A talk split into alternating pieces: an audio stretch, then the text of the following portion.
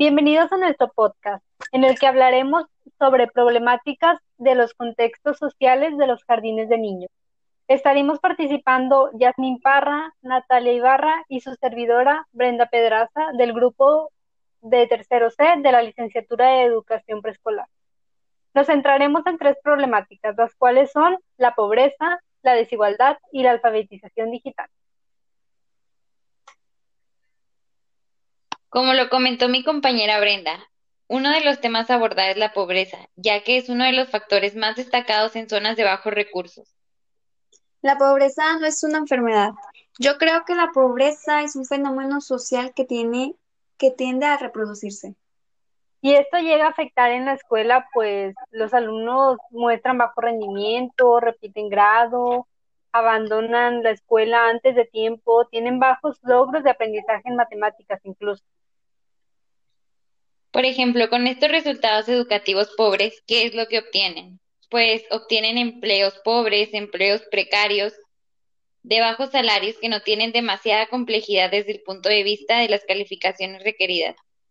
Con ese salario pobre, obviamente, forman otra familia pobre, que este círculo, insisto, de reproducción de la pobreza es el que hace que tengamos este fenómeno desde hace mucho tiempo.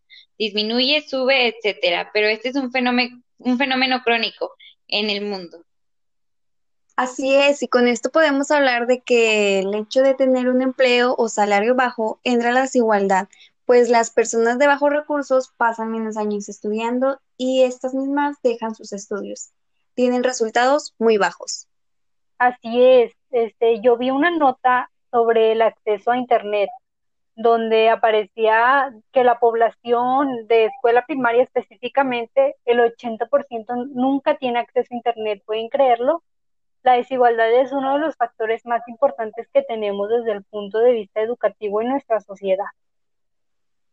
La experiencia escolar varía según el, en el estrato social al que pertenecen los estudiantes.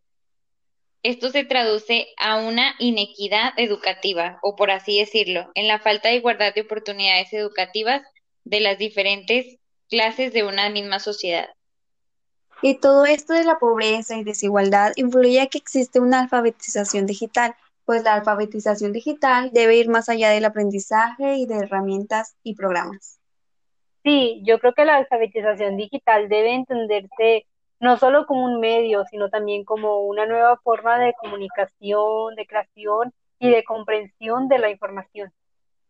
Así es, esta plantea una nueva forma de enseñar y aprender, donde la repetición de conceptos y el profesor como protagonista dejan de tener un sentido. Las TICs van parejas a la creatividad, la innovación y la participación de los alumnos. Bueno, y este tema es muy amplio y largo, así que no acabaríamos de seguir platicando. Este, sin más que agregar, eh, agradecemos su tiempo y muchas gracias.